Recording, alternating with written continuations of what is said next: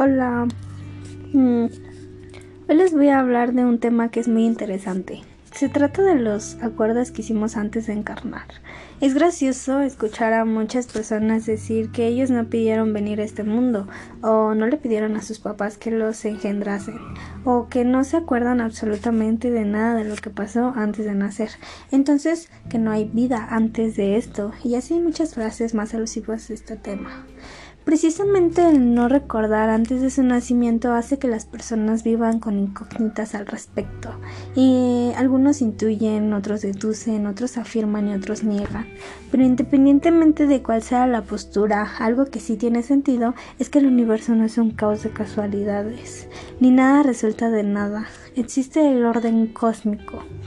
Eh, y así como las estrellas y los mundos giran en una sinfonía perfecta, así también nuestra existencia hace parte de esa sinfonía. Cuando el alma ha desencarnado y ya ha pasado por el tribunal kármico, es reunida con una serie de almas que vienen evolucionando con ella desde hace tiempos inmemorables. Los señores del karma y los ángeles archiveros se reúnen con todas estas almas para presentarles lo que será su próxima vida, los karmas que tendrán que trascender y los aportes epigenéticos se generan a esa nueva existencia. Estos son las cosas originales y propias de cada alma que aportará al mundo. Cada Alma observa los acontecimientos más importantes de lo que vivirá y aquí ella decide aceptar o rechazar esa futura vida. Nadie obliga a nadie ni al alma a encarnar, pero ella sabe y tiene la conciencia más expandida y por ello acepta los karmas y la nueva vida que le están planteando. Algo importante y a tener esa consideración es que al alma no le importa el dinero, ni la belleza, ni la fama, nada de eso. Son aspectos triviales de la personalidad. Lo que realmente le importa al alma son las experiencias que aprenderá y le servirán en su desarrollo de la conciencia.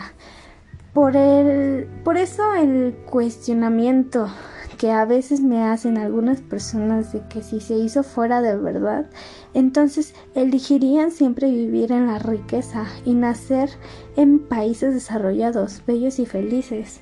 Pero como les digo, para el alma eso no es lo ideal. Bien, eh, una vez que todas las almas han aceptado su nueva vida, entonces conversan con las almas y se hacen acuerdos mutuos de amarse, ayudarse, aprender, enseñar, disfrutar, llorar, solidarizarse, sufrir, etcétera, entre otros muchos más. Es importante señalar que aunque haya un proyecto de vida, el individuo decidirá cómo va a vivir esa vida. Aquí no hay nada preestablecido. Entre otras palabras, tú decides ir al paseo riendo, gozando, disfrutando, o bien puedes ir indiferente, malhumorado, quejándote o como te plazca. Siempre será tu decisión. Sabes que esa persona está en tu vida, no apareció de la nada ni fue accidental, ni te la impusieron. Tú decidiste vivir con esta persona una experiencia necesaria para tu desarrollo evolutivo. Quizás no lo sepas en este momento y posiblemente hasta te parezca trivial la experiencia, pero para el alma nada es superfluo y o intranscendente. Cada momento construye. De ahora en adelante agradece al universo por cada persona que aparece en tu vida. Valórala. Recuerda que tú o ella algo te iban a enseñar. Hasta el simple mendigo que se te acerca a tu auto y te mira, él también te está dando un mensaje para tu crecimiento espiritual. Hasta los espíritus grupo con los que también hiciste acuerdo te enseñarán a través de las mascotas que elegiste tener en tu vida. Ellos tampoco salieron de la nada, hacen parte de este maravilloso plan llamado tu vida. Espero que con este mm, post eh, te haga reflexionar un poco sobre tu relación con los demás. Quizá te sirva para ver desde otro punto de vista tu vida. Recuerda que yo no vine para convencerte ni tú para creerme.